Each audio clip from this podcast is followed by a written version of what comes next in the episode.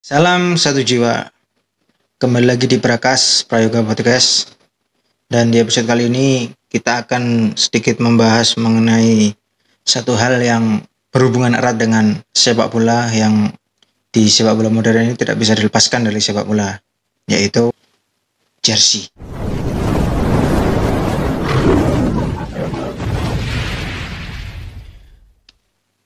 Oke, dilansir dari situs Historical Kids, saya agak nyontek ya kali ini. Jadi pada akhir abad ke-18 saat sepak bola mulai populer di Inggris, belum ada aturan mengenai perbedaan jersey untuk kedua tim. Jadi para pemain ini bebas nih mau pakai baju apa aja. Nggak ada aturannya harus pakai seragam yang sama dalam satu tim. Ya, tapi mayoritas mereka pakai lengan panjang karena biasanya event sepak bola itu diadakan di musim dingin. Aturan mengenai jersey baru keluar pada tahun 1891. Saat itu FA sebagai otoritas sepak bola Inggris memutuskan klub-klub wajib memakai jersey yang seragam. Satu tim harus memakai seragam yang sama sebagai identitas dari satu klub. FA mendata warna dasar dari seragam setiap klub. Pada masa itu, jersey lebih berat karena berasal dari wool dan berlengan panjang.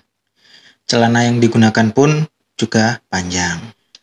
Sejak akhir abad 19, bentuk jersey juga banyak mengalami inovasi dari serba besar dan tertutup pada masa awal, serba mini pada era 60-an sampai 90-an awal.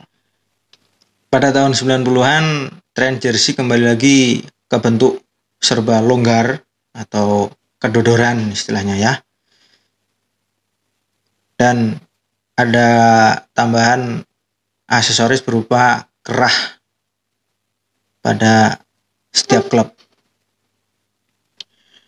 Teknologi inovasi busana kemudian kembali berubah ketika memasuki milenium baru.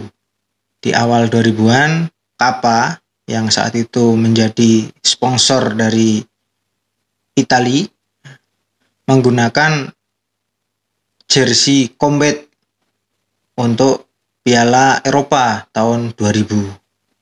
Setelah itu berlanjut ke Piala Dunia 2002 hingga saat ini jersey sepak bola umumnya sudah menjadi slim fit atau press body. Jersey ini lebih menempel ke tubuh pemain demi memudahkan pergerakan dan meminimalisir pemain lawan untuk menarik baju.